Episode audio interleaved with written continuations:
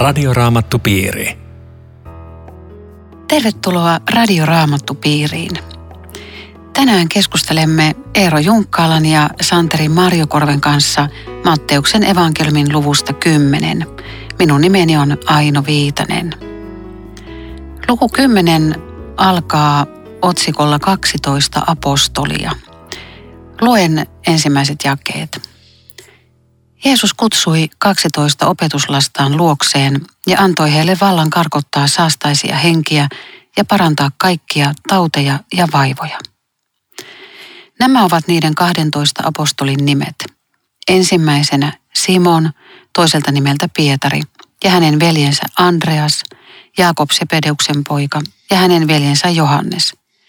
Filippus ja Bartolomeus, Tuomas ja publikaani Matteus – Jaakob Alfeuksen poika ja Taddeus, Simon Kananeus ja Juudas Iskariot, joka sitten kavalsi Jeesuksen.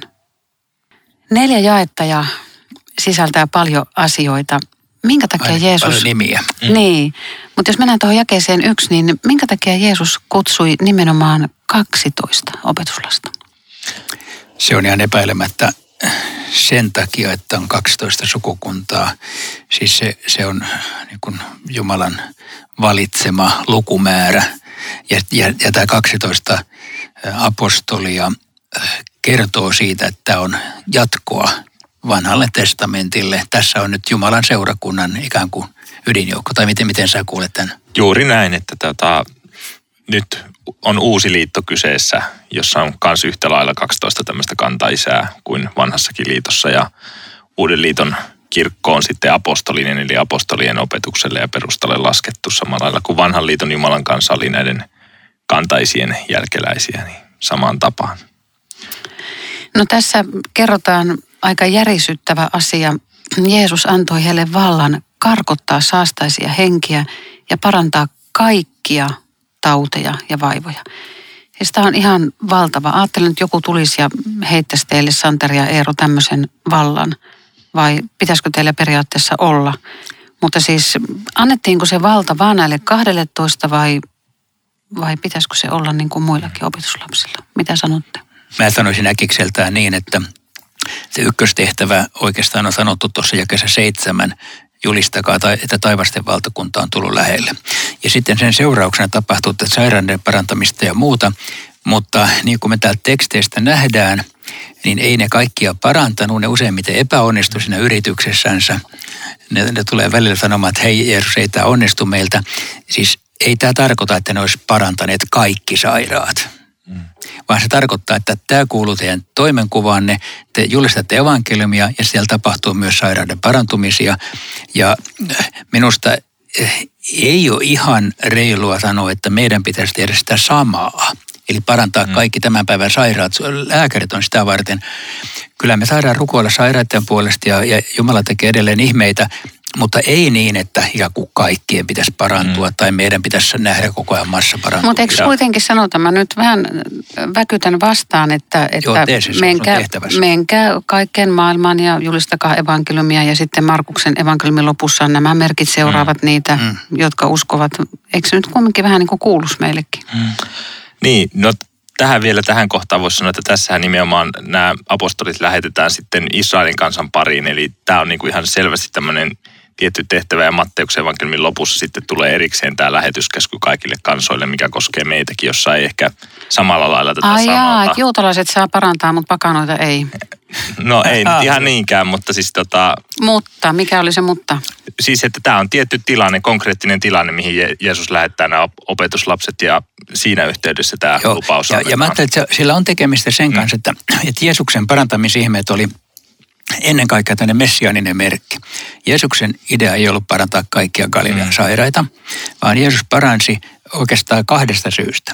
Ensinnäkin siksi, että ihmiset osaisi yhdistää se vanhan testamentin profetioihin, että kuurot kuulevat, sokeat näkevät ja niin edelleen. Että se, että se on tämmöinen merkki, että Messias on tullut. Toiseksi se on ikään kuin ennakkokuva siitä, mikä on taivaassa. Eli Jeesuksen niin lopullinen tehtävä on parantaa meidät, mutta se ei tapahdu täällä muuta kuin hetkittäin. Tämä oli, tämä oli pikemminkin tämmöinen aikahistoriallinen erikoistapaus, että tässä vaiheessa ikään kuin tuon puoleinen murtautuu tähän maailmaan enemmän kuin koskaan ennen ja koskaan sen jälkeen. No eikö enää sitten sairaat parane ja kuolleet herää? Kuten äsken sanoin, tapahtuu paranemisia, mutta ei tässä määrin. Ja, ja tota, luulenpa näinkin, tämä nyt on arvelua, että Jumala toimii eri aikoina hiukan eri tavalla.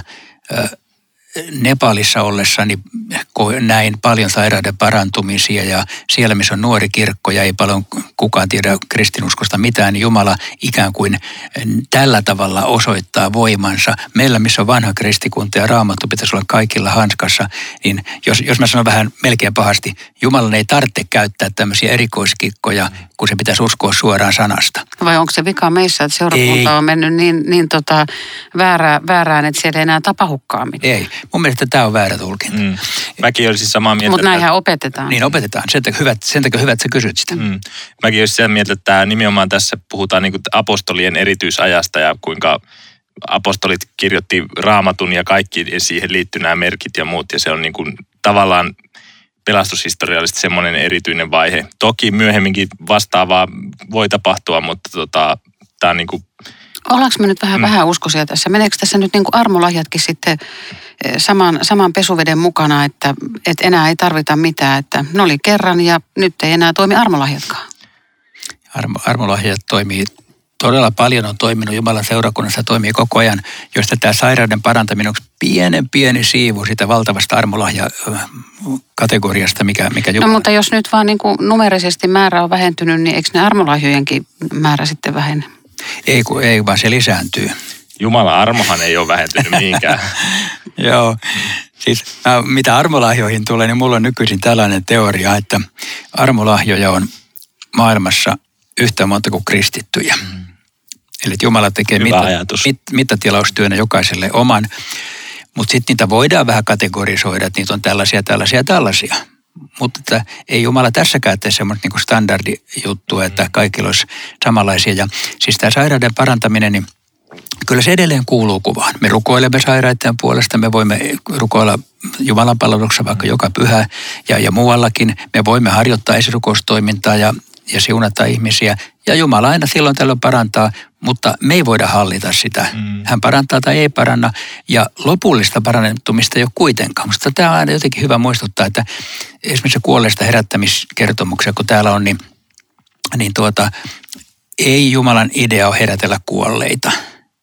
Se on ihan poikkeusta, koska kyllähän nämä Jairuksen tyttäret ja Lasaruksetkin mm. kuoli kohta uudestaan. Mm, mm. Että Jumala on määrännyt sen mitan, että kun me kuollaan, niin se on, se on Jumalan aikataulu ja, ja sillä siisti. Mutta Jumala voi näitä ihmeitä ikään kuin omaksi kunniaksensa toki mm-hmm. antaa tähän lisäksi. No mitä sanotte seurakuntalaisille, jotka, jotka janoavat Jumalan no manifestaatiot on vähän huono sana, mutta siis kaipaavat sitä, että, että Jumalan ihmeet näkyisi seurakunnassa ja olisi vahvempaa uskon elämää ja, ja rammat nousis tai liikuntarajoitteiset nousis kävelemään ja että onko se väärää odotusta sitten? Odotushan tietyllä tapaa on toteutunut jo Kristuksessa, kun hän tätä kaikkea teki. Ja tota, totta kai me saamme odottaa Jumalalta niin kuin hyvää meidän elämäämme. Siinä on mitään väärää sinänsä. Niin, sairaiden puolesta mm. edelleen voi rukoilla, mm. mutta mä kuulen tuossa, miten sä sanoit. Sä, sä tulkitset joidenkin kristittyjen tuntoja, että sitä aika paljon on tuommoista varmaan. Ja mä tulkitsin kyllä vähän väärin painottunutta kristillisyyttä. Siis sitä, että näillä mitataan mm. elävä usko. Ei, ei mitata. Mm. Mm. No, miksi Jeesus tässä vaiheessa lähetti opetuslapset Israelin kansan tykö? Ei pakanoiden. Se oli Jumalan tämmöinen ihan selvä pelastushistorian mm. järjestys, että Paavalihan tästä kirjoittaa, että sanoma ensiksi annettiin israelilaisille ja kun he eivät sitä ottaneet vastaan, niin sitten pakanakansatkin niin Joo, Jumala, kuin... Jumala valmisti 2000 vuotta yhtä mm, kansaa, mm. jotta tämä kansa välittäisi sen muille. Ja, ja sitten tuossa, hei, nämä, nämä nimet, minusta tämä, tämä nimilista on aika kiinnostava, mm. tekisi mieli sanoa siitä – siitä parisnaa, kun se nyt tässä esiintyy. Joo, se on aika mielenkiintoinen esittelytapa pareittain. Mm. Joo, ja, ja tota, ensimmäisenä Simon. Pietari on aina listan ykkönen. Se oli siis kerta kaikkiaan Johtaja. johtaja. Siitä ei päästä Joo. mihinkään. Se myöskin oli kaiken kovin töppäämään. että Se on aika hauska Mm. tapaus. Johtajat Joo. töppäilee. Ja sitten siinä on tämä kolmikko, joka on kyllä ydin, ydin kolmikko, tämä ensimmäinen. Mutta sitten tässä listassa on esimerkiksi, jos mitataan poliittisia näkemyksiä, tässä on oikeisto ja vasemmisto, Niin täällä on Ma- Matteus, joka on roomalaisten palveluksessa ja Simon Kananeus, joka on kiihko, kiihko juutalainen. Että siinä on ikään kuin koko repertuaari, Joo. jopa siis näin niin kuin ikään kuin nationalismin Joo. mittarilla. Ja sekin on mielenkiintoista, että nämä niin kuin kiivailijat, nehän saattoi niin kuin tappaa näitä Rooman val- palveluksessa olevia. Ja tätä, tässä on kaksi tämmöistä niin kuin toistensa kanssa vastaan sotivaa ihmistä niin kuin tässä Jeesuksen kautta sitten löytäneet se on, yhteyden. se on aika hieno idea, Joo. että Jeesus otti molemmat reunat mukaan. Joo. Ja sitten toinen, mikä mä oon näistä joskus ajatellut, että kun näitä, näitä nimiä seuraa läpi evankeliumia, niin täällä on ainakin kolme tyyppiä, jotka ei koskaan puhu mitään. Mm. Tai siis oikeasti puhuu, mutta jolta ei ole yhtään repliikkiä talletettu. Ja mulle se kertoo siitä, että tämmöiset niin takarivin tyypitkin on, Mm. on Jeesuksen ydinjoukossa. Eli, eli 12 joukossa on kolme semmoista, jotka ei milloinkaan tule mitenkään erityisesti näkyviin, mutta ne on tässä ydinvalittujen joukossa. Mm. Eli semmoinen sanotaan tavallinen kristitty, joka ajattelee, mikä mä, mä istun kirkossa takapenkissä, niin okei, se voi olla tässä porukassa. Mm. Hieno ajatus. No Jeesus antaa matkaohjeita sitten todella, älkää menkö vierasheimoisten keskuuteen, älkää mihinkään Samarian kaupunkiin. Minkä takia piti toi Samaria nyt erikseen mainita tuossa? Samaria oli vähän semmoista niin kuin välimaastoa näiden pakanoiden ja juutalaisten välillä, eli ne eivät olleet niin kuin juutalaisia sinänsä, niin kuin, eivät polveutuneet, olleet Abrahamin jälkeläisiä, mutta he kuitenkin jollakin tavalla noudatti näitä tiettyjä juutalaisia lain pykäliä, ja, mutta heillä oli sitten oma rukouspaikkansa, he eivät menneet Jerusalemin temppeliin, vaan sinne Garissimin vuorelle, ja tota, sen takia myös muistutettiin, että tämä on nyt vain ja ainoastaan niille juutalaisille, niin kuin Abrahamin jälkeläisille. Minkä takia tässä ei saa ottaa mukaan laukkua, paitaa, jalkineita, siis ylimääräistä paitaa? Ja sanotaan, työmies on ruokansa ansainnut. Sitten jossakin toisaalla taas sanotaan, että nyt ottakaa mukaan ne, ne kukkarot ja, ja tavarat. Miksi tässä ei saanut ottaa? Oliko, oliko tarkoitus näyttää, että miten Jumala pitää huolen? Joo, tämä on, tää on kiinnostava. Mm. Mm. Siis mä, mä luulen, että toi varsinainen opetus on just tuossa lauseessa, että työmies on ruokansa ansainnut. Mm. Että, että ehkä Jeesus niin antaa tämmöisen periaatteen, että Jumalan valtakunnan työntekijän kuuluisi saada siitä työstä palkkansa, vaikka nyt tässä ollaan vielä ihan ensimmäisissä a- aamuhämärissä tätä hommaa tekemässä. Mutta Paavalihan vetoaa sitten tähän myöhemmin, että seurakunta tukee sitä, joka on lähetetty julistamaan, jo- jota sitten nykyisin tietenkin on oikein tämä useimmiten ymmärretty. Mutta tämä on minustakin aika hauska, enkä oikeastaan tiedä, miksi kaikki nämä vyö- vyöt ja muut on kerrottu tässä, että, että mikä on tämä äärimmäisen pieni varustus. Mm. Ehkä siinä on joku tämmöinen viesti, että nyt Jumalan valtakunta lähtee, ei mitään suuria reppuja selkään, vaan si- siitä vaan menette. Niin, että tässä on tämmöinen niin kuin tavallaan ajatus siitä Jumalan mahdollisuuksista ja ihmisen mm. pienuudesta siinä, että sitä ei tehdä niin kuin omilla rahoilla tai omilla voimilla va- tai omilla suurilla varusteilla, vaan, vaan Jumala tekee sen. Näin voi olla. Ja tietenkin jos sitten ajattelin niitä olosuhteita, niin, niin nehän meni semmoisiin, että ei siellä kauheasti tarvittukaan. Mm. Ollaan siis kuitenkin lämpimässä maassa ja sä voit työpyä missä vaan ja Mm. tällä, että ei, ei siellä tarvi olla niinku semmoista matkalaukkuu mukana välttämättä Mm. kuin Suomen matkalaisilla. Mm. No mitä tämä tarkoittaa, että, että mä luen tuon jakeen 11. Kun tulette johonkin kaupunkiin tai kylään, ottakaa selvää, kuka siellä on käyntinen arvoinen, ja jääkää asumaan hänen luokseen lähtönne saakka. Miten otetaan selvää, miten joku on sen käynnin arvoinen? Ja, ja toisena se, että miksi piti olla siinä samassa majapaikassa? Miksi ei voinut mennä välillä johonkin toiseen majapaikkaan? Varmaan tämä ensimmäinen kysymys, että kuka on sen arvoinen, niin tuossa jakeessa 14 sanotaan, jos teitä jossakin talossa tai kaupungissa ei oteta vastaan, eikä teidän sanojanne kuunnella, lähtekää sieltä ja puhdistakaa pölyjaloistanne. Eli jos otetaan vastaan ja jos sanoja kuunnellaan, niin silloin se on varmaan niin kuin se Sen arvoinen. arvoinen paikka. Näin, näin mäkin sen ymmärrän, että vähän niin kuin tänä päivänä ajattelisi, että okei, mennään sinne, minne kutsutaan tai mennään sinne, missä otetaan vastaan, niin se on niin kuin helpompi ainakin sieltä käsin sitten lähteä tekemään työtä. Jos joku sanoo, että kiitos ei, niin pakkoko sinne on mennä. Ehkä, ehkä se on jotenkin tällainen. Ja sitten mä näkisin taas, että miksi siellä piti olla sitten koko ajan siellä samassa talossa, niin varmaan idea oli se, että ei keskitytä etsimään sitä parasta mahdollista majapaikkaa, vaan ollaan siellä, missä työ tuottaa tulosta ja keskitytään siihen työhön eikä majapaikan Joo, joo, että ei viiden tähden hotellia. Mm. Mm. Ai, että välillä tulee käyty hotelleissa. Mutta mut sitten tässä on tosi vakava juttu tässä jakeessa 15, että ne, jotka todella ei ota vastaan, niin niillä on kova kohtalo. Totisesti Sodoman ja Komorran maa pääsee tuomiopäivänä vähemmällä kuin se kaupunki, joka ei ole siis ottanut opetuslapsia vastaan. Eli jotenkin tämä evankelmin hylkääminen tuo, tuo mukanaan ankaramman tuomion ja suuremman vastuun kuin lain kieltäminen, jos ajatellaan Sodoma ja Komoran aikaa. Tämä on aika, aika kova teksti, vai mitä? Se on aina, aina, aina vakavaa torjua Jumalan kutsu. Mm. Tosi vakavaa. Tämä on Radioraamattu Piiri. Ohjelman tarjoaa Suomen raamattuopisto. www.radioraamattupiiri.fi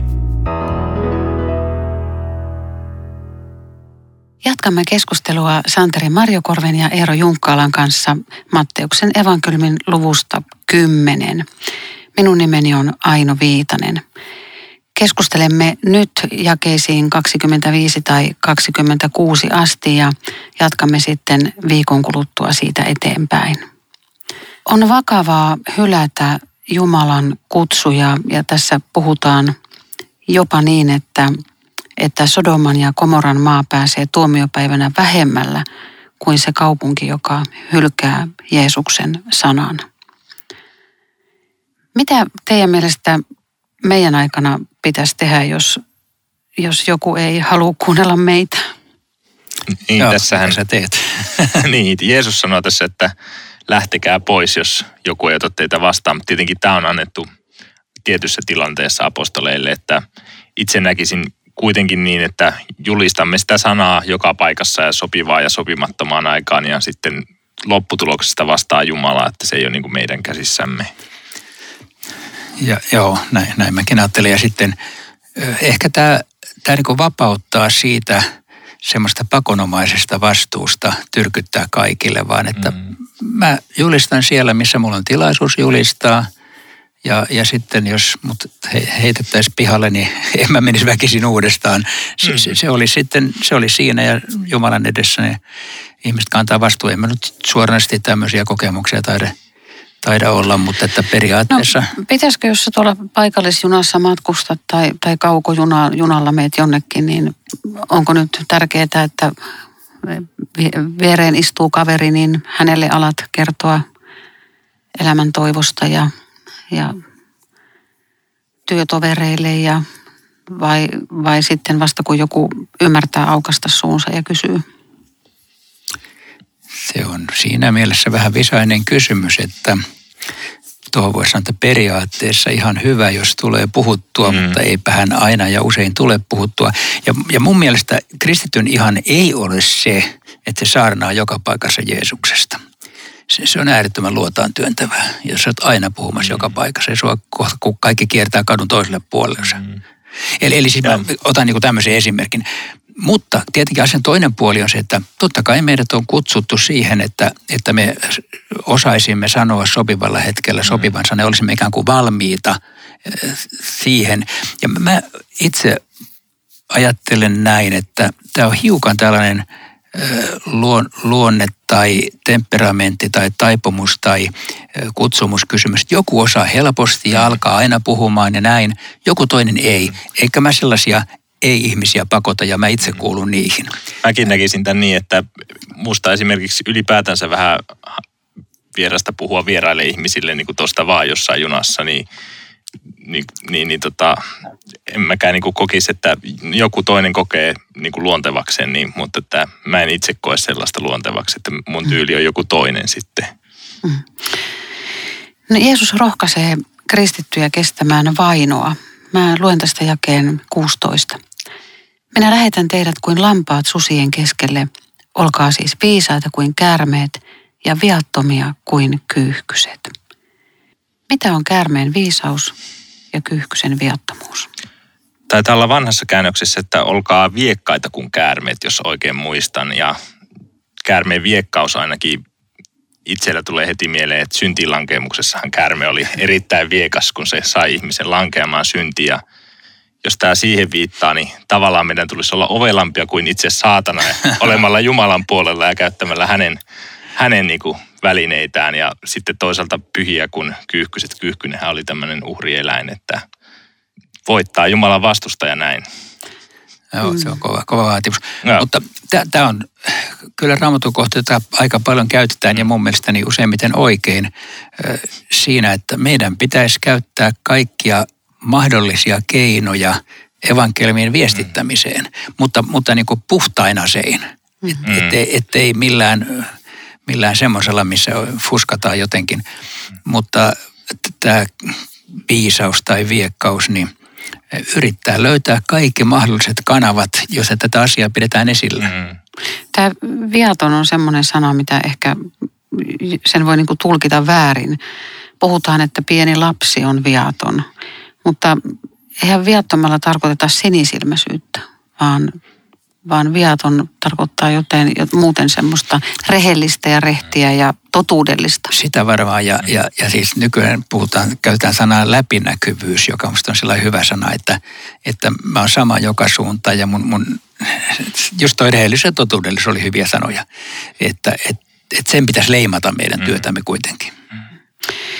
No sitten tässä sanotaan, että, että ihmisiä vedään oikeuden eteen, ruoskitaan, maaherrojen ja, kun, maaherrojen ja kuninkaiden eteen Jeesuksen takia todistukseksi. Ja sitten Jeesus sanoi, että ei tarvitse olla huolissaan siitä, mitä sillä hetkellä puhutaan, vaan, vaan pyhä henki antaa ne sanat, Jumala antaa sanat. Täällä sanotaan, että te ette puhu itse, teissä puhuu isänne henki.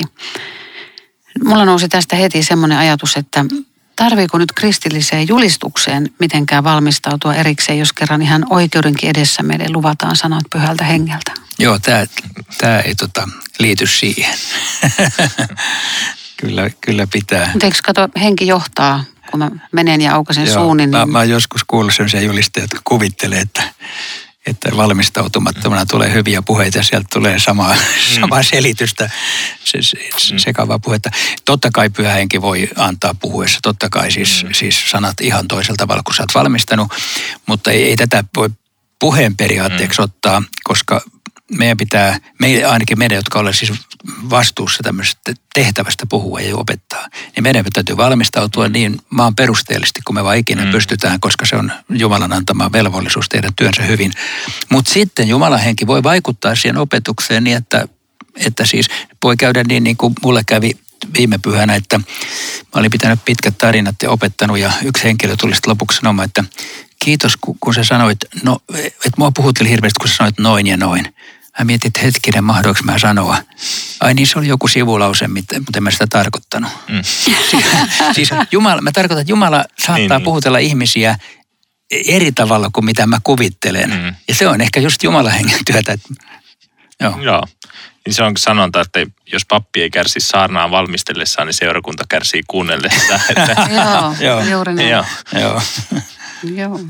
Mutta siis tämä on tietenkin sitten taas näihin tilanteisiin, mistä sanotaan, niin se, se on semmoinen ohje, että sä et ehkä pystykään valmistautumaan, mm. mutta että ole levollinen, mm. kyllä Jumala sulle antaa sitten tarvittaessa. Mm. Tässähän on tämmöinen selvästi tämmöinen yllättävä tilanne, jossa vaan pidätetään ja viedään yhtäkkiä kyllä, kuulusteluun. Joo. Ja siinä voi olla sitten luottaa Jumalan tällaisessa vainon mm, Kyllä. No, tämä on aika karua jakessa 21 että oma, oma perheväki kääntyy toisiaan vastaan ja, ja tilanne voi olla vaikea sitten vainojen aikana. Tässähän on tilanne, tilanne, jossa Jeesus rohkaisee nimenomaan omiansa siihen vainon kestämiseen. Mitä te sanoisitte nyt radion kuulijalle, joka on äärimmäisen huolissaan omien lähimmäistensä iankaikkisesta kohtalosta? Se on kaikkien meidän huolemme, jos meillä sellaisia omaisia on ja useimmilla on. Mm. Että me emme pääsääntöisesti voi tehdä muuta kuin rukoilla heidän puolestansa. Äh, jos rupeamme oikein kovasti heitä käännyttämään, niin vaan etäännyttämme heitä mm. näistä asioista, että, että me, me täytyy enemmän puhua Jumalalle heistä kuin heille Jumalasta, näin mä ajattelen. Mäkin näkisin näin, että lopulta kaikkien pelastuminen, niin meidän itsemmekin on Jumalan käsissä, että emme voi muuta kuin luottaa hänen hyvään tarkoituksensa. Jäi 23 on herättänyt usein kysymyksiä. Kun teitä yhdessä kaupungissa vainotaan, paetkaa toiseen. Totisesti, te ette ehdi käydä kaikissa Israelin kaupungeissa ennen kuin ihmisen poika tulee. Joo, mulla on tämä yksi selitys, mutta olisi kiva kuulla, mitä sä ajattelet, Santeri, tästä. No, tämä on kieltämättä vähän haastavaa. Ainakin tässä on niinku varmaan se ajatus taustalla, että, että niinku Kristuksen evankeliumia julistetaan siihen asti, kun Kristuksen poika tulee, että se, se ei lakkaa koskaan, koskaan vaikka olisi vainojakin. Että semmoinen tämmöinen niin Kristuksen kirkon kestävyys loppuun asti, niin se tässä on varmaan ainakin yksi, yksi näkökulma tähän. Mutta eikö tässä nyt ole 2000 vuotta jo ollut aikaa käydä, käydä tuota Israelin kaupungit läpi Joo. ja ei vaan Herraa näy? Mutta voi olla, että niitä ei ole vielä käyty. Onko se estetty? Siis, Vai estikö vainot, että joo, niitä ei... siis nyt tässä voi olla montakin ajatusta. Yksi voi olla siis semmoinen tietynlainen lähiodotus, joka tässä muissakin teksteissä joskus näkee, että ne ajattelee, että Jeesuksen tulo on ihan pian. Mutta tätä on käytetty ja minusta kyllä ihan oikein juutalaislähetyksen raamutun kohtana – tehkää työtä Israelin kaupungeissa siihen asti, kun Jeesus tulee. Mm. Ja siis itse asiassa, jos me ajattelemme Israelin kaupunkeja, niin alkuseurakunnan jälkeen aika pian koko maa tyhjeni kristinuskosta mm. ja vasta nyt siellä on uudestaan kristillinen seurakunta. Ja, ja ne on varmaan tätä toteuttamassa parhaillaan, että saa nähdä, minä päivänä ne on kaikki käynyt. Ei, ei, ei se tarkoita, että sun pitää kävellä joka kaupunkiin, mm. mutta että se, sen evankeliumin pitää tavoittaa juutalaiset ja se on, Paavalihan puhuu juutalaisten kääntymyksestä, mm. tämä voi vähän mm. viitata jopa siihen. Joo, ihan hyvä ajatus. No sitten tässä puhutaan siitä, että Miten te ymmärrätte tämän jakeessa 25? Jos talon isäntää nimitetään Belzebuliksi, kuinka paljon helpommin sen nimen saa talon väki? Mulla heräsi tässä monta, monta kysymystä. Miten, miten te ymmärrätte tämän lauseen? No, Jeesustahan sanottiin, että kun hän näitä pahoja henkiä karkotti tähän tänne Belzebulin, eli itsensä pääpaholaisen voimalla näitä karkotti, ja häntä niin kuin pidettiin tämmöisenä jopa riivattunakin. Ja, Noitana. Mm. Niin, niin, ja sitten Jeesus tässä viittaa, että samalla lailla teitä apostolit ja Kristuksen seuraajat niin voidaan pitää tämmöisenä itsensä pääpaholaisen palvelijoina, että joku sanokin näin, että niin kuin aina on ollut niin kuin ihmisiä, jotka kritisoi ja leimaa ahdasmielisiksi ja yleensä ne on juuri ne moralistit, jotka pitää itseään niin kuin parhaina, että niin, jotka ei tarvitse vapahtaa, että niin Jeesuksen aikana kuin nytkin. Että tota, varmaan jotenkin näin mä tähän. Niin, en mäkään osaa oikein muuta sanoa kuin, että ei ole palvelija Herransa suurempi, mm. että Jeesus koki kaikenlaista kohtaloa eikä meillä ole parempaa luvattu, mutta, mutta Jeesuksen kanssa me mennään ja me pärjätään vaikka mitä, mitä sanottaisiin. No jos joku haukkuu kristittyä paholaiseksi, niin onko se pyhä hengen pilkka? Ei. Ei. Tuli yksi. Äänestettiin 2-0. Kiitos jälleen kaikille mukanaolosta. Rukoiletko Eero tähän loppuun? Kiitos Herra, että me saadaan olla niitä, jotka sinä olet kutsunut omiksesi ja kulkea sinun tietäsi. Ja Herra, me rukoilemme nyt sitä, että jos kuulijoissa joku ei vielä tätä tietä kuulija ja tunne, että sinä avaisit uskon hänelle, että hän saisi tarttua kaikki Jumalan sanan lupauksiin. Ja Herra, sinä et lupaa meille helppoa tietä, mutta sinä lupaat meille parhaan tien ja taivastien. Kiitos siitä. Aamen. Radioraamattupiiri. www.radioraamattupiiri.fi